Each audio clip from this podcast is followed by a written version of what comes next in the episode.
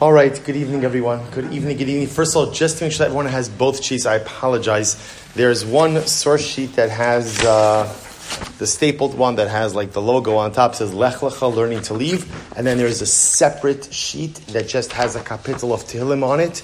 Tehillim Perek Chav Zayin. I'm sorry, the Tehillim sheet didn't make it in time to be uh, included in the regular packet, so there should be there are extra copies up here, and there should be extra copies by the right by the bima as well. So I apologize for that, but uh, okay, Meretz Hashem. So let's let's begin. So first, I want to begin by thanking Mrs. Miriam Engelsberg for dedicating tonight's shiur in honor of the birth of two grandchildren, Hillel born to Avram David and Esther Rosenbaum, and Shalom born to Meir Aryeh and Chana Dinovitz. So, these are Mrs. Engelsberg, great, Mrs. Engelsberg's great grandchildren. So Baruch Hashem, she should be Zocha Hashem to see beautiful doros of Yiddish Nachos ad ve'esrim shanim tovos. And of course, it goes without saying that we dedicate our learning tonight in the Zuchus of the holy soldiers of the Israel Defense Forces who have the, on one hand, the incredible privilege on behalf of all of humanity to wipe out evil, to wipe out the worst kind of evil that I think the world has seen in the last century. We hope that HaKadosh Baruch Hu gives them incredible siyata dishmaya to be successful in their mission and Emir Hashem to come back to their families b'shalom. And of course, to our brothers and sisters in Eretz Yisrael, who are weathering incredibly difficult and overwhelming times. Cheshach Baruch Hu should give them the oz, the gvura, and the optimism and the hope to weather the challenges in the days ahead. So I want to begin tonight, actually, first with the kapitel of Tehillim. So we're going to begin tonight with kapitel Chav Zayin. We're going a little bit out of order in our in our years of doing Sefer Tehillim. So we've kind of gone a little bit all over the place. The truth is, I wanted to go back to Perek Chav Zayin, partially because Perek Chav Zayin is L'David Hashem Ori V'Yishi which is a kapitel of Tehillim that we have been saying for, or we were saying for the entire duration of Chodesh Elul, up through, up through Shmini Atzeres. And I want to draw your attention specifically, specifically to one particular pasuk in this in this kapitel. But maybe just before we get started, we'll just take a few moments. Everyone could recite this kapitel and just have in mind that Emir Hashem, this kapitel, our tefillas, our tehillim, Shemir Hashem, be a schos of Klal Yisrael. David Adonai Rivi Shimi Mi'ira. Adonai Oz Ma'oz Mchaya Mimi Efchad Bikrov Re'im Lechos Bisari Sarai Va'ai Vaili אם תחנה עלי מחנה לא יירא ליבי, אם תקום עלי מלחמה בזוס אני אבטח. אחש שאלתי מעיס אדוני עושה אבקש, שבתי בבייס אדוני כל ימי חיי. לחסוס בנועם אדוני לבקר בהיכלו. כי יצפני בסוכה ביום רעה יסתירני בסיסר אוהלו בצור ירו ממני. ועתה ירום ראשי על אויבי סביב עושי ואזבחה באוהלו זבחי תרועה עשירה ואז זמרה לאדוני. שמע אדוני קולי אקרא וחניני ועניני. לך אמר ליבי בקשו פניי אס פניך אדוני אבקש. אל תסתר פניך ימיני עתת באף עבדיך. עזרסיה יישא אל תדשני ואל תעזבני אלוהי אישי. כי אבי ואימי עזבוני ואדוני יעשבני. הורני אדוני דרכך ונכיני באורך מישור למען שעורי. אל תתנני בנפש צרי כי קמו בי עדי שקר בבי החמאס.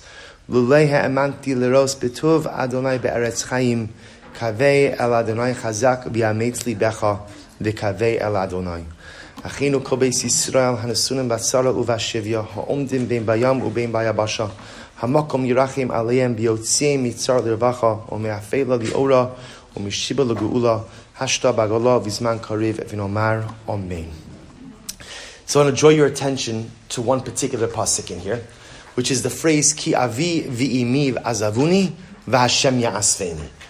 David HaMelech says many profound things in Sefer Tehillim. Remember again, so those, those of you who have been coming to the Tehillim Shiur, and it's different, and it's different locations, different forms throughout the years, knows that, that generally, the way to introduce Sefer Tehillim is just to introduce David HaMelech. What was the most unique thing about David HaMelech? What would you say the most unique thing about David HaMelech? When you picture David HaMelech, right, what do you picture him with? A harp, right? Everyone always answers the harp. Right? I guarantee you, David HaMelech didn't spend more than four minutes with a harp. Right? David HaMelech spent most of his life with a sword. David HaMelech was a warrior. He was a warrior king. He was a warrior. Again, it was his defeat of Goliath, of Goliath, that ultimately, again, led him on the fast track, fast track to the monarchy. And David HaMelech saw a massive expansion of the territory of Eretz Yisrael. David HaMelech was a fierce warrior. What's incredible about that is that even though David was a, sort of fierce warrior, one would think all of that battle, all of that bloodshed would harden a person. Know, that's, that's what war does. War hardens people. You know, if you look in Parashas Pinchas, after Pinchas goes ahead and kills Zimri and Cozbi, right? Remember again, Torah tells us about the terrible immorality that happened between the Jewish men and the Midianite women. So Pinchas takes action and he kills Zimri and Cozbi. Remember again, what's his reward? What's his reward for ultimately again killing Zimri and Cozbi? Anyone remember what's his reward? Hineni no sein lo esbrisi shalom. So the Mefarshim ask, it's so interesting. Pinchas just killed people. I'll keep this right. He, he killed people to prevent Chil Hashem, creation of God's name. Why is he given brisi shalom? Why is he given into covenant, covenant of peace? And the truth is on a very simple level, because taking life, even if it's warranted, even if it's warranted, changes a person. You know, there's a whole discussion in halacha if a Kohen who kills someone is allowed to duchen. Is allowed to duchen. The concept of taking life, even if warranted, fundamentally changes an individual. What's so incredible about David HaMelech is that despite the fact that he spent so much of his life waging war, waging battles, he never lost his sensitivity. David HaMelech remained a sensitive soul. David HaMelech remained a sensitive heart. Literally, again, to the end of his life, despite, again, having gone through so much in life, and literally, literally, having shed so much blood, waging battles on behalf of Klal Yisrael. So David HaMelech, you know, is introduced to us as the warrior. He's also introduced to us as ruddy complexion, a reddish complexion. Also, again, Chazal understand who else has a reddish, ruddy complexion? Esav, which is symbolic of bloodshed. Because both Esav and David shed blood. Esav shed blood for absolutely no reason, for corrupt, morally bankrupt reasons. David HaMelech shed blood ultimately again for the benefit and advancement of Klal Yisrael. But there's one other unique feature of David HaMelech, which is incredible, that you'll never find described to any other man in Tanakh, and that is his eyes. David HaMelech is described as Yefeh Einayim. Yefeh Einayim, beautiful eyes. In Tanakh, beautiful eyes are a feminine quality. The first time that we find someone described by beautiful eyes is Rachel is not defined by beautiful eyes. Rachel is defined as a beautiful woman, right? Beautiful looks. Leah, Leah, the pasuk says, "Ene Leah rakos." The eyes of Leah were soft. So the truth is, part of the problem, part of the problem is we often learn chumash, we learn text with the perush of Rashi kind of interwoven into it. So we all know the famous Rashi. What does it mean? Leah's eyes were soft. Leah's eyes were soft, and she was always crying, right? Because remember again, people used to say that that Rivka has two sons. Lavan has two daughters. The oldest to the oldest, the youngest to the youngest. So Rivka, from the time that she was, uh, sorry, so Leah, from the time that she was a little girl, was always told who is she going to marry? Esav. Esav, not exactly Prince Charming, right? Not exactly, right, the man of her dreams. So she cries, but I want to point out something amazing. Rashi is the only commentary who says Ene Leah Rakos means that her eyes were like puffy from crying. All the Mefarshim say Ene Leah Rakos means Leah had the most beautiful, and exquisite eyes. That whereas Rachel Imenu was very pretty, that Rachel Imenu was, was a beautiful woman, Leah had a distinct quality that her sister did not have. Leah had beautiful eyes. You know the phrase that the eyes are the window to the soul? So I think it really comes from Leah Imenu. The Torah is telling us that when you looked at Leah, you looked at her eyes, you saw there's something deep in this woman there's something, and there is, Leah Imenu, out of all of the Imos, probably possessed the greatest amount of strength. She had to go through a lot in life. She had incredible difficulties in her married life, and yet again kept her eye ultimately on the mission. The mission of ultimately bringing about her share, which turned out to be half of the Shvatim. It's fascinating that many generations later, Leah Imenu's great, great, great, great grandson, a young man by the name of David is defined in the same way. That David ultimately, again, is defined, is, is described, not defined, described as Einayim, beautiful eyes. Why is David HaMelech described as beautiful eyes? Because again, we know this. You know, sometimes you look into someone, like we were saying, just saying before, the eyes being the window to the soul. The idea being that sometimes you could look into a person's eyes and you could see the depth of their neshama. The greatness of David HaMelech was not just in what you saw. The greatness in David HaMelech is what you didn't see as well. You looked into David HaMelech's eyes, just like you looked into Leah Imenu's eyes, and you saw this is a person who possessed many layers of depth, much incredible profundity. And I think that the, the depth of David HaMelech comes out in Sefer Tehillim. You know, most of us say Tehillim and we don't learn Tehillim. Now, by the way, that's not a bad thing. I've often, I often find that sometimes when is Tehillim, it's going to sound strange, but when is Tehillim most powerful? When is it most powerful? Times of trouble, absolutely. When else? Personally, I have found that sometimes Tehillim is most powerful, dafka, when you don't know what you're saying. You see, Tehillim is the process by which, like, I throw myself into HaKadosh Baruch Hu. It's Ribono Shel Olam, whatever it is that's going on. But often, again, Tehillim is my go-to when I'm overwhelmed and I throw myself into Him. You know, you ever have it when a person either you were the child who went to the parent, or if, if you have children, if your child comes to you, your child gets hurt. You ever have one of those conversations where the child is just like sobbing, goes like something, right? Or if you have teenagers, right? Again, so, so either, either of those two, and it just, the sobbing, the sobbing, you have no idea what the child is saying. No idea what the child is saying, but yet again, what is the child doing? The child also knows that he or she is totally incomprehensible, but what is the child doing? The child is just throwing themselves into the parent. I know that my words don't make any sense, but at the end of the day, I need you in this moment, and this is how I'm connecting with you. Sometimes the power in Tehillim is not that you read a phrase and like, wow, the meaning of that phrase really speaks to me. Sometimes the power in Tehillim is, I actually don't know what David HaMelech is talking about over here. But it doesn't matter. It doesn't matter because this is the language through which I converse with my Father, specifically in times of incredible and overwhelming difficulty. We're so used to thinking that in order for something to be impactful, you have to understand it.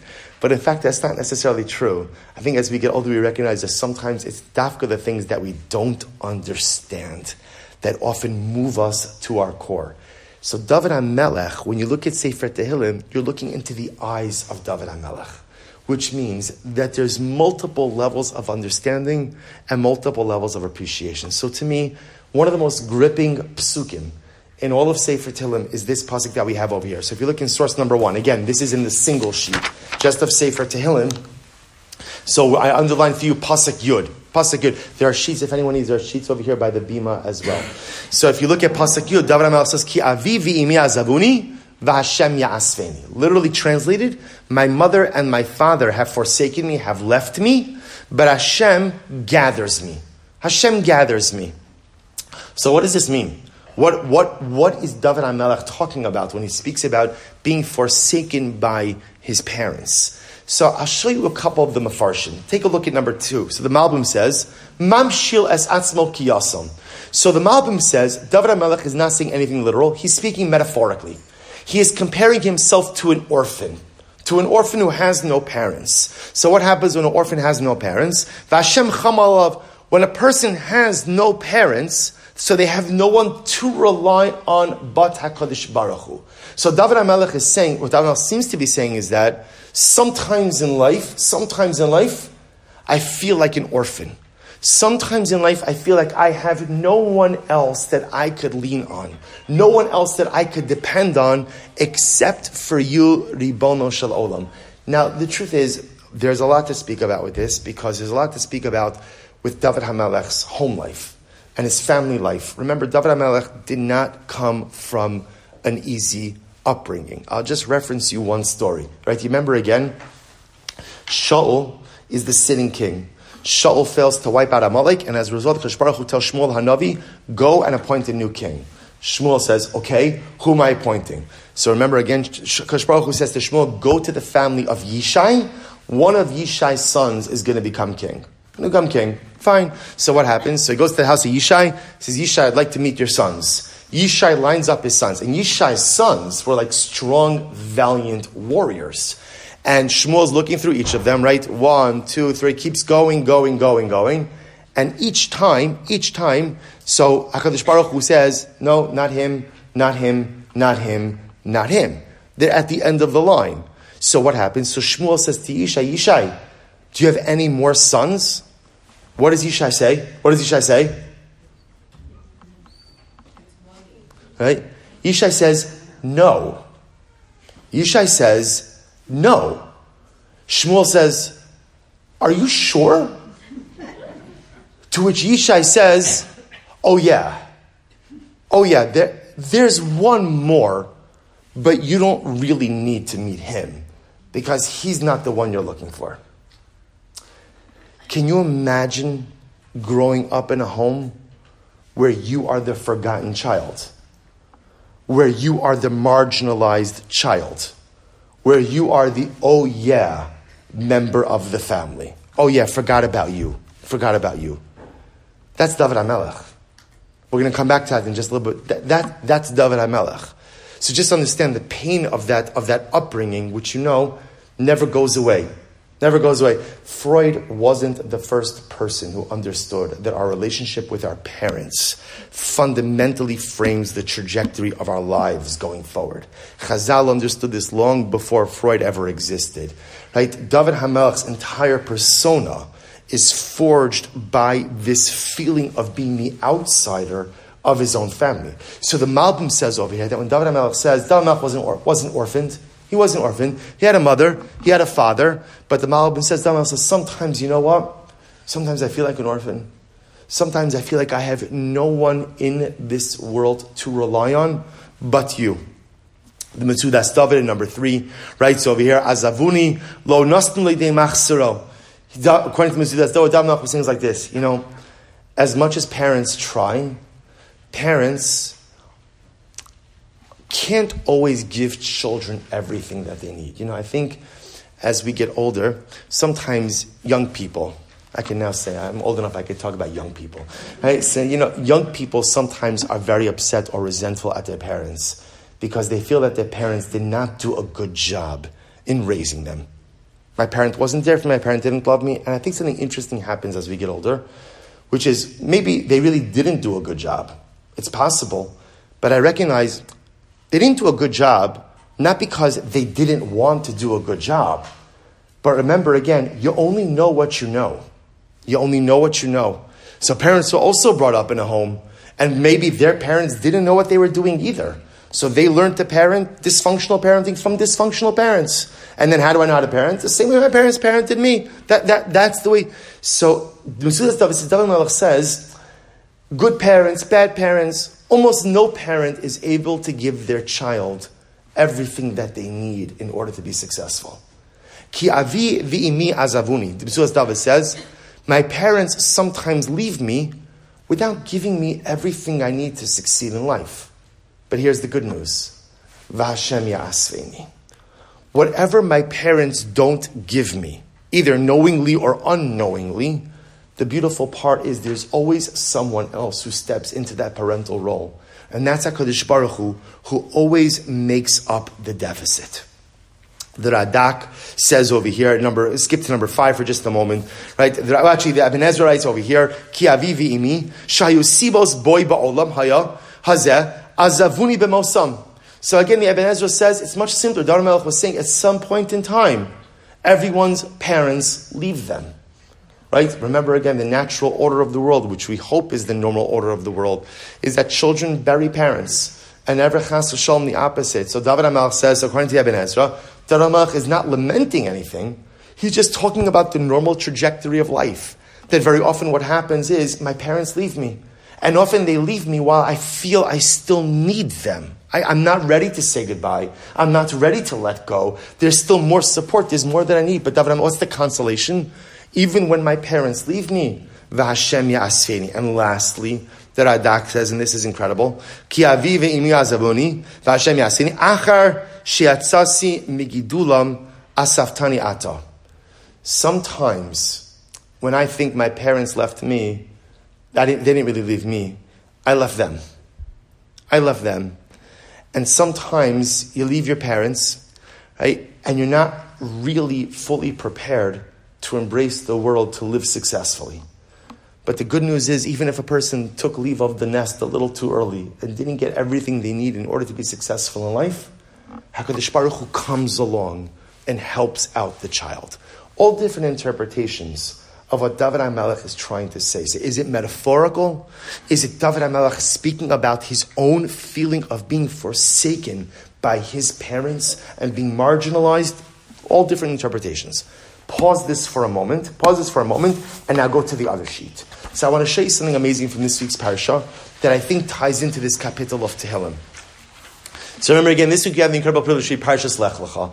And Lech Lecha, the truth is, is one of the most exciting parshios for the simple reason that Lech Lecha, you know, the beginning of the journey of Avram Avinu is the journey that we are still on today, right? The journey began with Avram Avinu and it's still going on. When does it end? It ends when Mashiach comes. It's the longest journey in the history of man. begins with two words, and each and every one of us are still engaged in it today. So remember, again, looking number one, Avram, go for yourself from your land, from your birthplace, from the house of your father, al ha'aretz asher ar'eka, to the land that I will show you. So, what we're going to try to discover over here is what was the purpose of this journey?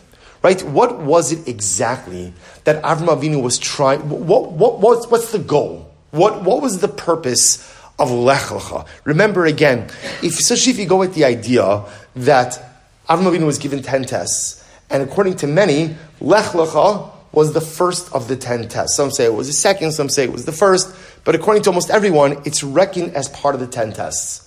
So the question is, what was the nature of the test? What is it that in, what is it that Baruch was trying to accomplish with this particular Lech Lecha endeavor? So the Medrash says in number two something beautiful. The Medrash says, Amr Rabbi Avin, Mashal Luchis Shal Plaiton Hanasuna Beis Akvaris, Velo Haya Adam Yodea Recha.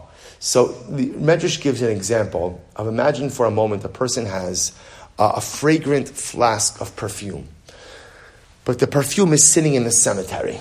So what happens? No one's ever going to no one's ever going to smell it. No one's ever going to enjoy the fragrance. So what has to happen? So you need someone to go into the cemetery, take the take the take the perfume, uncork it or whatever the proper term is, you know, open it up and allow the fragrance to waft so that everyone could be able to appreciate it.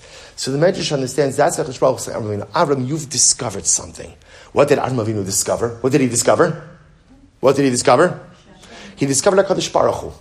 He discovered that there is one God in Israel. Remember again, Avram Avinu isn't Jewish, right? There's no one who's Jewish. Avram Avinu is a monotheist. He was the first monotheist. He's the father, effectively, of monotheism. So Avram has just discovered something absolutely amazing.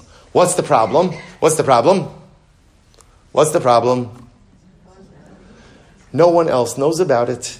It's only Avram. It's only Avram Sefer HaKadosh Baruch Hu says, Lech Lecha, go and share the great treasure that you have discovered.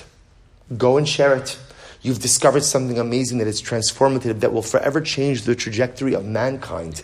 But if you stay here in Ur Kasdim, right, if you stay where you are, which was a capital of idolatrous activity, no one cares what you have to say, right? What, it's interesting, by the way, Avram Avinu was also peripheralized. Right? Avram Avinu was also marginalized. Remember again, Avram Avinu has that, you know, that little tiff with his father, where his father has him thrown into a furnace, you know, a little whatever. Every, every family has its stuff, right? So, so you know, you want to talk, just, just not our topic for tonight, but it is fascinating to see how often great people deal with familial marginalization, how often great people deal with fam- familial dysfunction.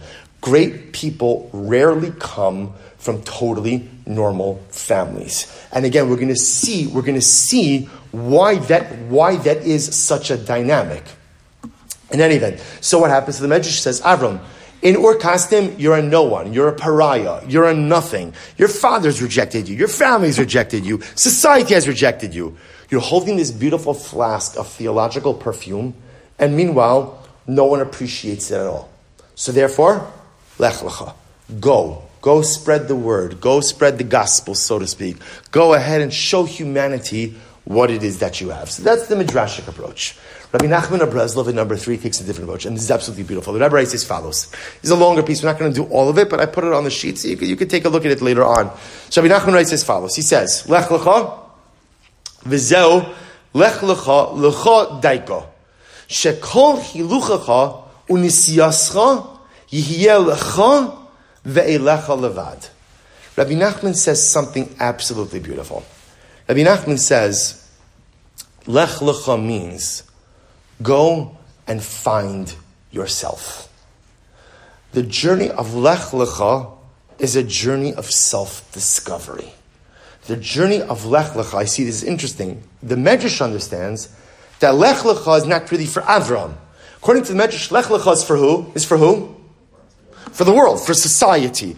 Go and show society the beauty of the theological treasure you've discovered. Rabbi Nachman says, no, it's not for society. Or, or it is for society, but that's actually not the primary beneficiary. You know who Lech Lecha is really for? Lech Lecha is for Avram. It's for himself. Lech Lecha, go and find you. If you skip to the left hand column in number three, in the second paragraph down, Vizeh, Vizeh Lech Lecha, Hainu Shetelech Lecha La'atzmecha. Go and find yourself. Dahainu La'atzem Ha'emes Shelcha. Go and find the emes. What is your core truth? What is your personal truth? Hamushrosh becha nikra ani. Rabbi Nachman says something so beautiful. The journey of Lech Lecha is the journey to the ani. To who am I? Who am I? You know, it's an interesting question. If somebody were to ask you, who are you? Right? Imagine somebody asks you, you ask a person, who are you? How do most people self-define? How do people self-define? Oh, that's a tricky question in today's day and age, right? How people self-define, right? How, right? How do most people self-define? Career. How else? Familial relations, right? In other words, son, daughter, mother, father, brother, sister, right? What's interesting is, what's interesting is, that's not who I am. Those are, those are aspects of my persona. In other words, what I do for a living is important because the truth is like I spend a lot of time doing it. So hopefully I do something meaningful and hopefully again it is part of my greater life mission.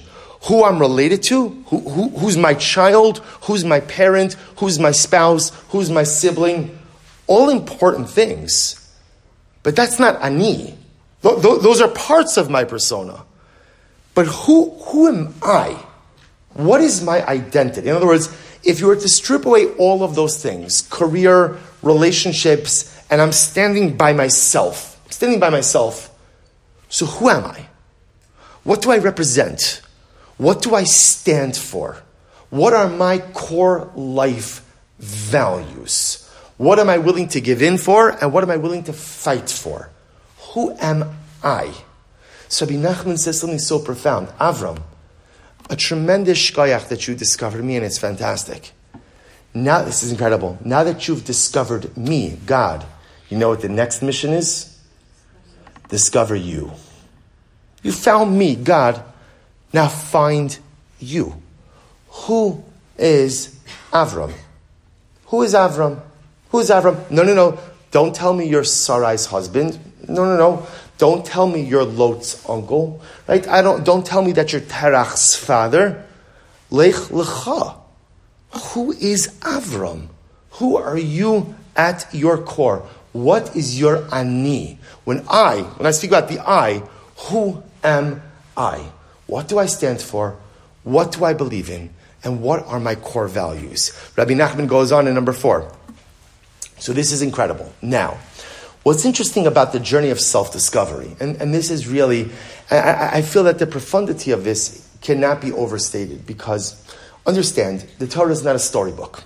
So therefore, whenever the Torah does tell me stories, why does the Torah tell me stories? Why do I know? Why, why the stories? Right? Because again, every story either has a moral, legal, or ethical lesson.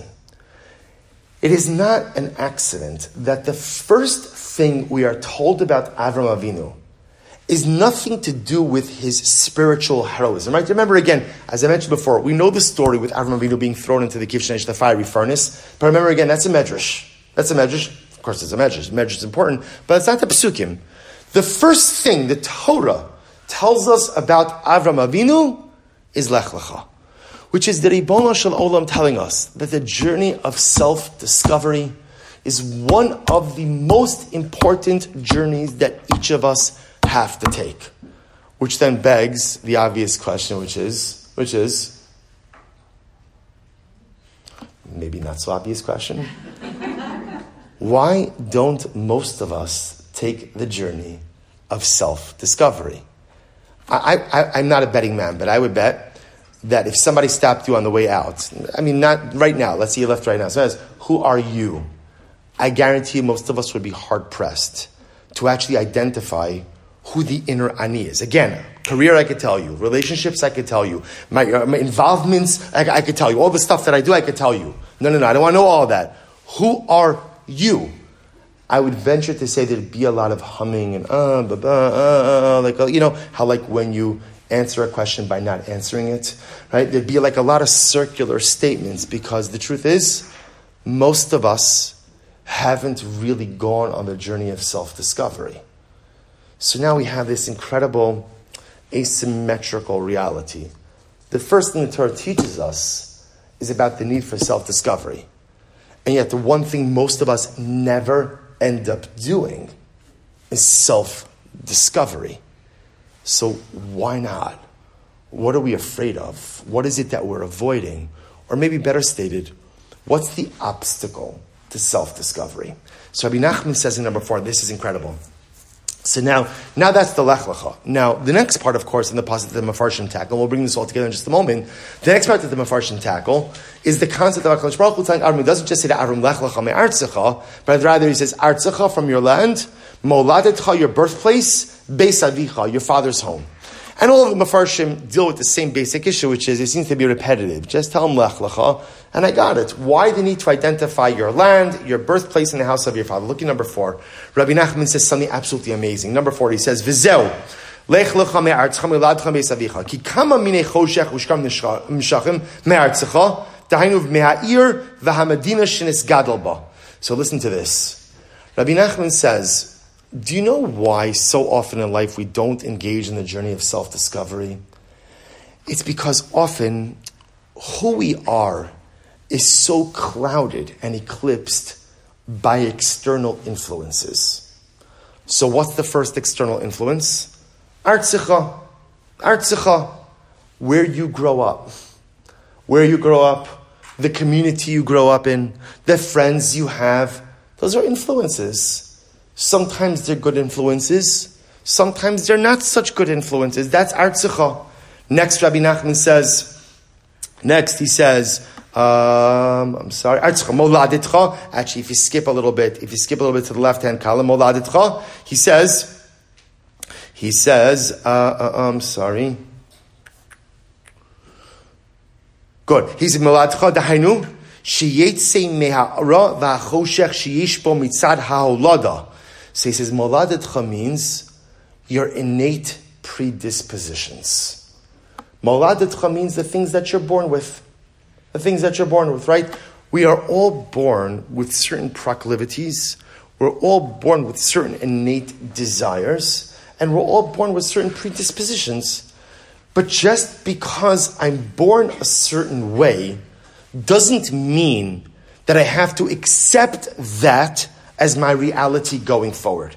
So moladetcha means the ability, or moladetcha means the recognition that yes, I am, each of us are born with certain strengths and certain deficits. We're born with certain advantages and certain disadvantages. And lastly, mi beis avicha, from your father's home.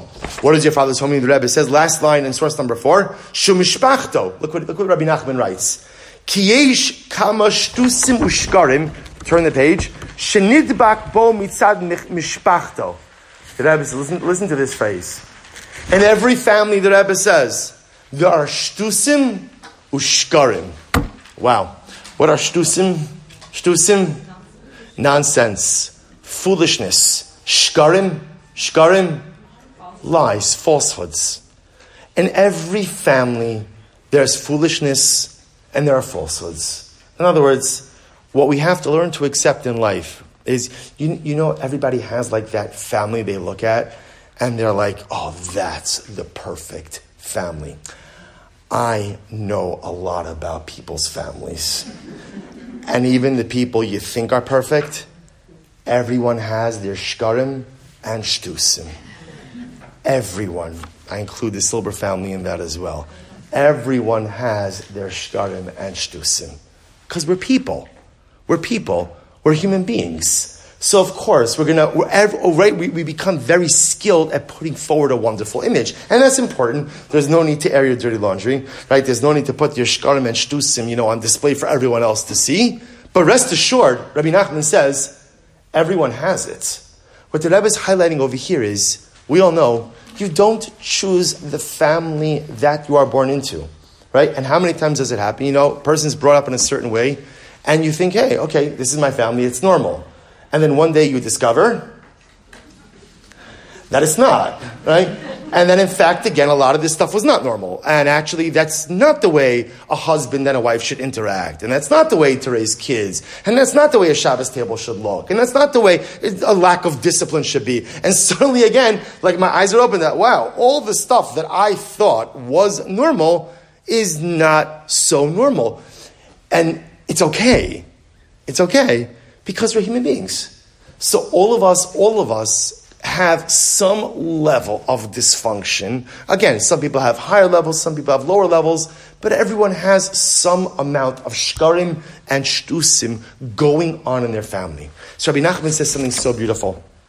He says, so what was that Kadosh Baruch Hu telling Avram Avinu? What was he telling him? Avram, Avram, you are about to engage in the most incredible journey. You found me, now Lech Lecha find you. But in order to be able to find yourself, what do you need to do? You need to be able to transcend, to lift yourself out of the lot of the things which color your personal life experience. So specifically for Avram Avinu, you have to leave Artsacha. The society that you're in, it's not good. It's not good. It's not good. You got, you got to get out of it. You're not, you don't have the right neighbors. You don't have the right chevra. You don't have the right influence. You got to take yourself out of that. Artzecha, moladitcha, armavinu. You have certain dispositions, certain proclivities, certain inclinations that you are born with. Fight against them. Fight against them. Don't surrender to them. Again, just to be clear, the Ribono Shel Olam creates us, creates us with challenges. You know, sometimes like we struggle with something. It's very important. Sometimes, you know, when we struggle with something, we think that that's symptomatic that something is broken inside of me. As if like it's abnormal that I struggle with this. If I was a healthy, spiritually healthy person, I wouldn't have any struggles. No, a person who doesn't struggle, you know what we call them? You know what we call them? Dead. Right, well said, right? When you're dead, you don't struggle with anything. If you're alive, by definition, you are always struggling and it doesn't mean something's broken. It just means you're human.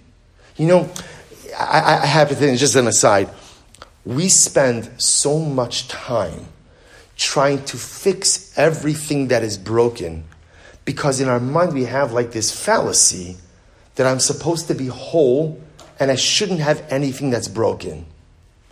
Everyone has something that's broken. Everyone does. That's part of the human condition.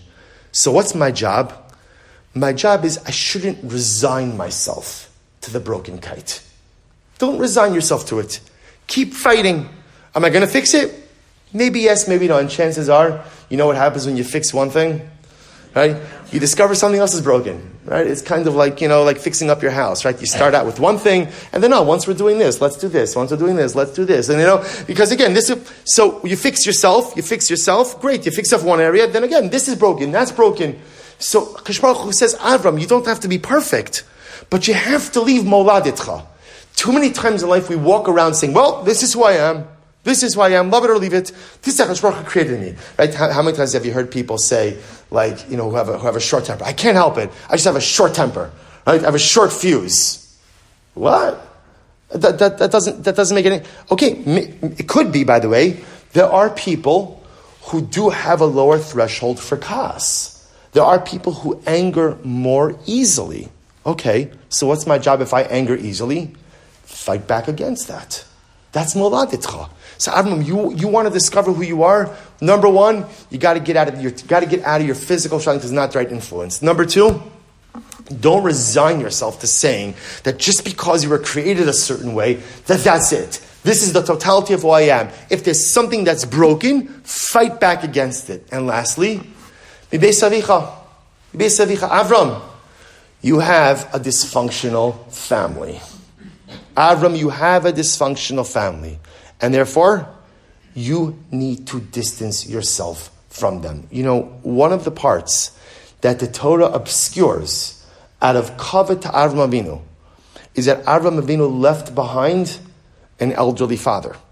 When you look at the psukim, the way the psukim read is it looks like Terach died, and then Avram goes on Lech Lecha. But the last Rashi Noach says that's not the case. So Terach began the journey with them. Kodesh Baruch Hu says, Avram Lech Lecha, you cannot travel with your father. It's not the right influence for you. It's he. He is tethering you to something that is part of your toxic past, and it's not healthy for you. You need to. Avram Avinu, left behind an elderly father. Now, the difference with Avinu is that Chashbarach who told him to do it. That, that was the difference. That was the difference. But Rabbi Nachman says there's an incredibly profound idea. Sometimes there's toxicity in my family. And again, obviously, we're speaking in very general terms, and one should not walk away from this year with any specific guidance for how to deal with difficult familial situations, because each of them are different. But sometimes a person does have to distance themselves even from family, because sometimes there is such toxicity. Sometimes there is such negativity. Sometimes the relationship itself is so profoundly unhealthy that it's holding me back from my journey of self discovery. Says Rabbi Nachman, absolutely incredible. This is what HaKadosh Baruch was saying, Avinu. You've discovered me.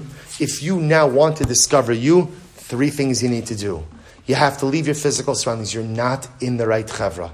You have to leave. Ultimately, again, don't resign yourself to the things that are broken and you remaining broken. Fight back against them. And Avram for you, your relationship with your extended family is unhealthy, you're going to have to leave that behind as well. And in fact, if you take a look at number six, I'm going to skip Lubavitch Rebbe for now. I just wanted to, I'm just, Lubavitch Rebbe says something very similar to Rabbi Nachman, but go to number six. I wanted to show you this piece by, by Rabbi Sacks, Zichron Levracha.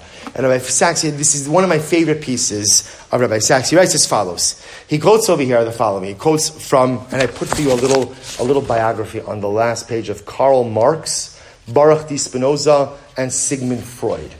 Those are the three people that three people that Rabbi Sacks is going to quote right now. Look what he writes. He says Marx said that man is a product of social forces, themselves shaped by the interests of the ruling class, the owners of property, which the most significant is land. So what happens? So again, so the, the whole like hashkaf of Karl Marx is that ultimately again so there, there is a privileged class and there's a suppressed class. And if you're part of the suppressed class, again, then that's it. Like your fate is sealed. HaKadosh Baruch Hu, Kivyachal, was arguing on Karl Marx and said, Me'artzecha, me'artzecha. Societal factors cannot determine who and what you are. Only you determine who and what you are. In other words, don't allow the social realities around you to shape your identity. Spinoza, he said, said that man is made by innate instincts and biological drives given by birth, positing genetic determinism.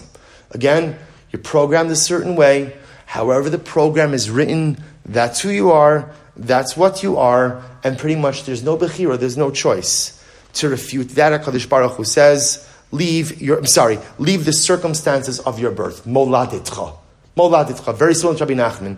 And lastly, Freud said that we are who we are because of the traumas of childhood, the influence of our early years, our relationship and rivalries with our parents, especially our father.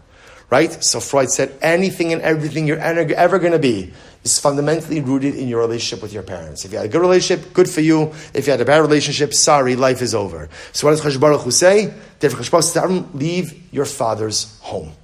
And Rabbi Sacks goes on, he says, this is incredible. He said freedom is not a given of the human situation.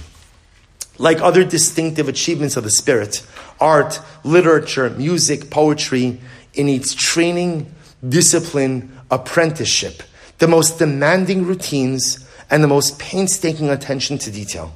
No one composed a great novel or, symp- or symphony without years of preparation. That is why most theories of human behavior are simply false. They claim that, that, that we are either free or not. Either we have a choice or our behavior is causally determined. Freedom is not an either or. It's a process. It begins with dependence, and only slowly, gradually does it become liberty, the ability to stand back from the pressures and influences upon us and act in response to educated, conscious judgment, wisdom, moral literacy. In short, a journey. Avraham's journey. That is the deep meaning. So again, besides Helene, he's, he's, it's the same as Rabbi Nachman, which is incredible. The same as Rabbi Nachman. That what is Cheshbach telling Avram? So lech lecha, go and journey to yourself. But how do you begin that journey? That journey doesn't begin by, okay, I'm going to find the new me. I'm going to find the new me. That journey first begins with the courage to go ahead and let go of the things that often hold us back. The things that define us without us. The ability to say, how difficult is it in life to know sometimes I have people, friends, and you know what? They're not the right friends. I love them. They're wonderful. They're not the right friends. They're not the right influence. Sometimes I'm involved in greater social circles, right? The people are just not talking about the right things. They're not conducting in themselves in a way that good people, often people just don't know. Good people. That's artzicha. That's artzicha. Am I surrounding myself in life with the right influences? Or am I allowing myself to become personally, personalistically held captive by the negative influences around me? Moladitcha. We so often resign ourselves to say, this is who I am. I was born this way. The Akash Baruch Hu programmed me this way. I've tried so many times to change, and I can't change. It could be you tried so many times and it didn't work. You know what the answer to that is? What's the answer to that? Try again. Keep trying. Here's the great news. In the eyes of HaKadosh Baruch Hu, success is never determined by the outcome. Success is always determined by the amount of effort. That's moladetcha. Sometimes, for whatever the reason, families don't always give the right level of influence and support to a child or to anyone else. And sometimes a person, again, and, and I want to be clear, we're speaking in very general terms. Sometimes a person has to disassociate. And by the way, I want to point out, that disassociating from family comes in different ways. There are maybe, maybe there are extreme situations where a person literally can't be with family. But then there are other times where you cognitively disassociate, meaning what? I recognize that I love my family very much, but I also realize they're not normal. They're not normal, right? In other words, I don't mean that like in a disparaging way, just they're not healthy. I love them, I'm going to spend time with them. I'm going to be with them. But cognitively, that's not right.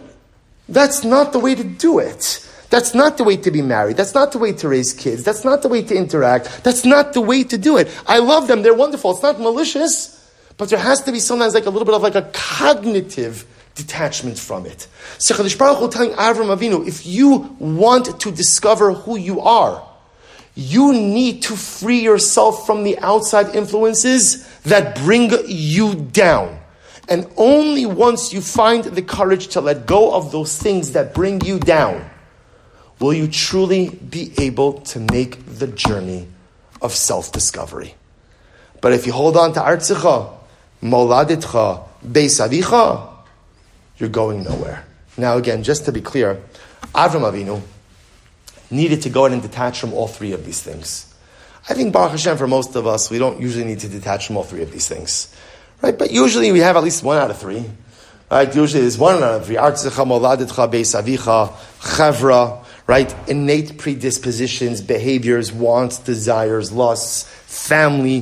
One of those three things usually is bogging us down or holding us back in some way in life.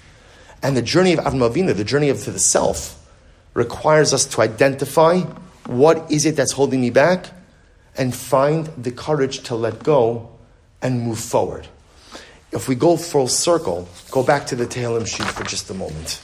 Perhaps, perhaps this is what David HaMelech was saying in the phrase, Ki avi v'imi azavuni v'Hashem ya'asfeni. You see, there's another way to look at avi v'imi, right? What's the way to look at parents? If you take a look at number six on the Tehillim sheet, which is like the separate, independent one sheet.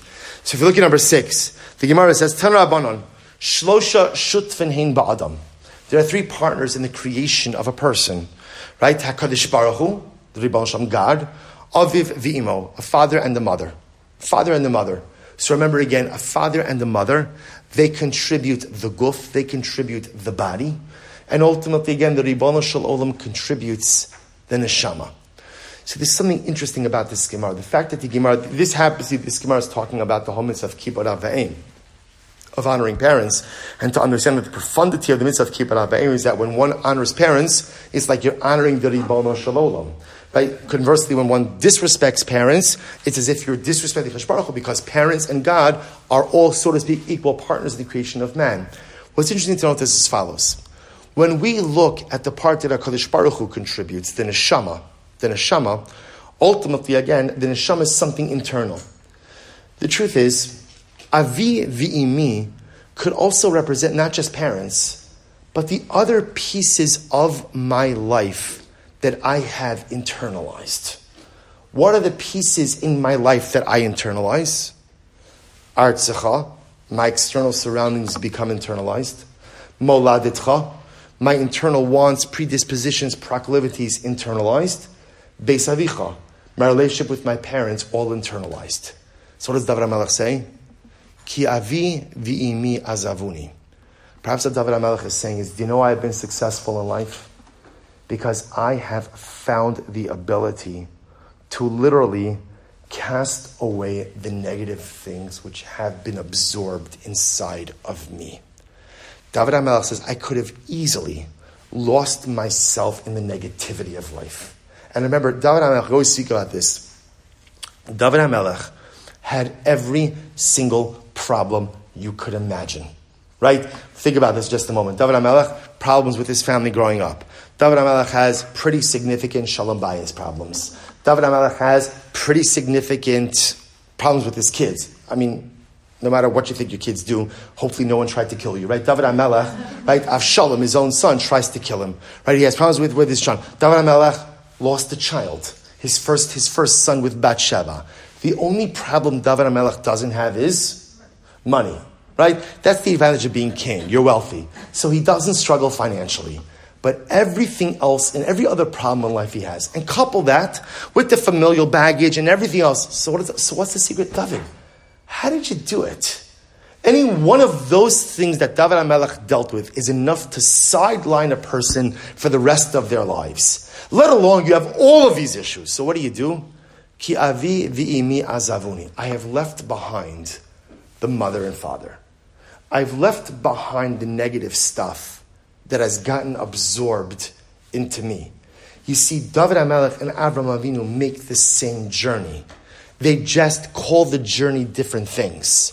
By Avram Avinu, it's leave artzicha, your surroundings of the society you're in, moladitcha, your pre- internal predispositions, wants, and desires, beisavicha, your family. Leave behind all the negative stuff. Avram did it.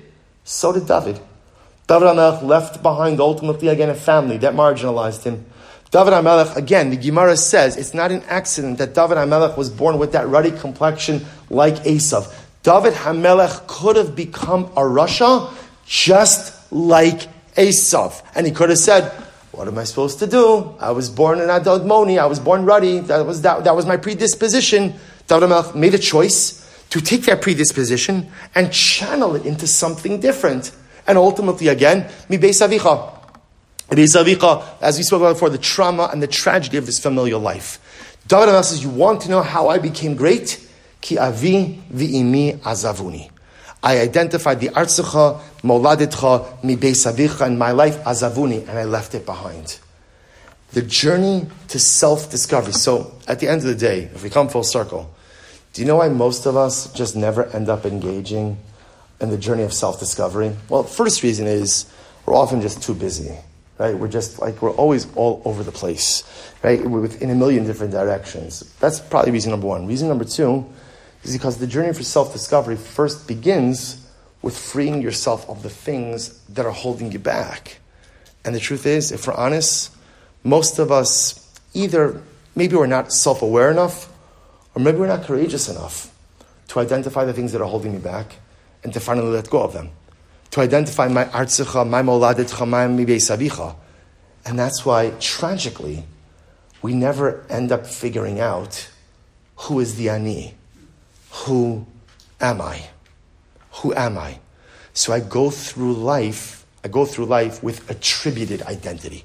Attributed identity means identity that comes to me from external sources. I'm someone's father. I'm someone's husband. I'm someone's son. I'm someone work for this one. I work for that one. That's attributed external identity.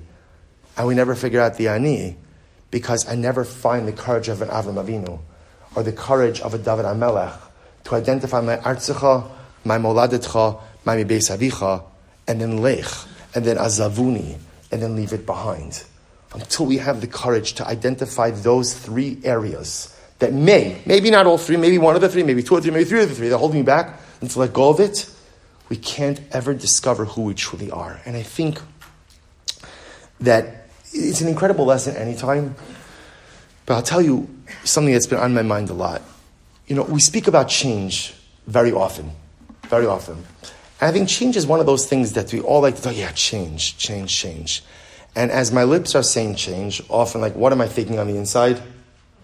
I'm not going to change. I'm not going to change, right? I like, I like to talk about it. Yeah, it makes me feel good. We're going to change. We're going to do this. So externally, we talk about change. Internally, maybe I believe it, maybe I don't. Here's the incredible thing. We are living in times now where everything has changed. Everything has changed. The world as we know it has changed. Klal Yisrael has fundamentally changed the entire nature of a Yom Tiv, right?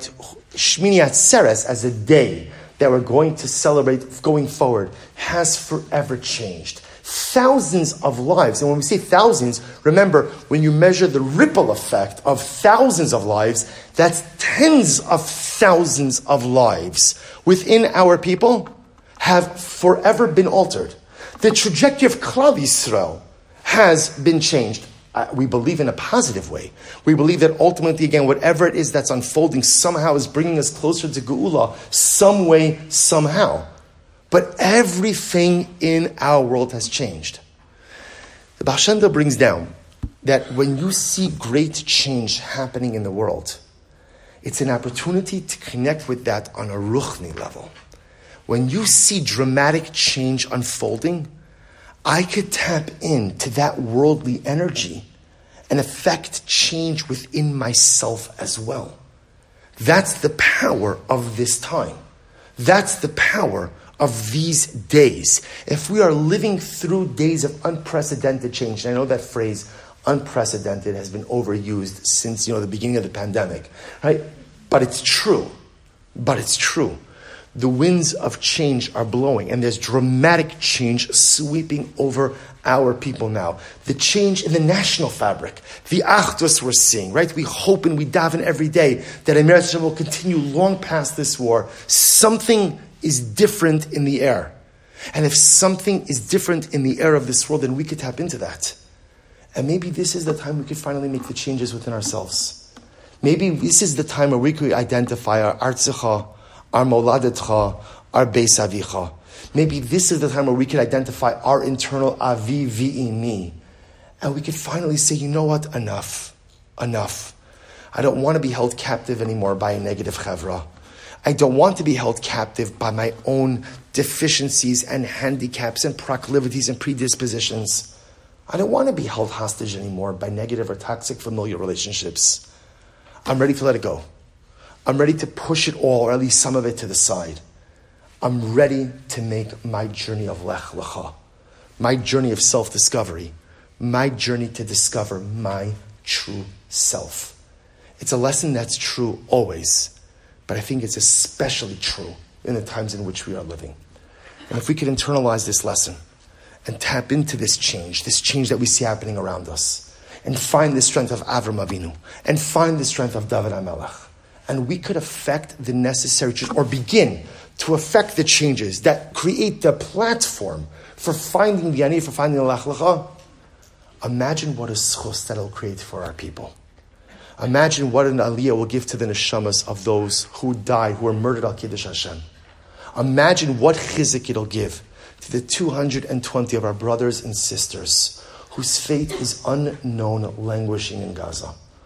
Imagine the chizuk it'll give to our soldiers as they sit on the front lines of Am Yisrael and Eretz Yisrael, knowing, knowing that we, in our own little way, are tapping into these winds of change, are trying to become an Avram, are trying to become a David HaMelech. Imagine what we could do not just for ourselves, but for our people, if we summon up the same courage that Avram Avinu had, the same courage that David HaMelech had. So halevai we should be Zochem Hashem, to journey to the self, but we should also recognize that that journey requires a pre-journey. Not a journey to, but a journey away from the Artzecha Moladetcha Beis Avicha, a journey away from the Avi Vi'imi, a journey away from the things that are holding us back. Halevai, each of us should be Zochem Hashem, to begin the journey towards the self. And halevai, we should each be Zochem Hashem, to find the beauty, to find the holiness, and to find the light that resides within our personalistic ani. Okay, we'll stop over here for tonight. Wonderful to be back with everyone. Hopefully next week we're going to try to be actually in the side room a little bit. We're also going to start a little bit more with some of the other svarim. Shkoyach, everyone again. Welcome back. Baruch Hashem, it's to resume this year. Have a wonderful evening.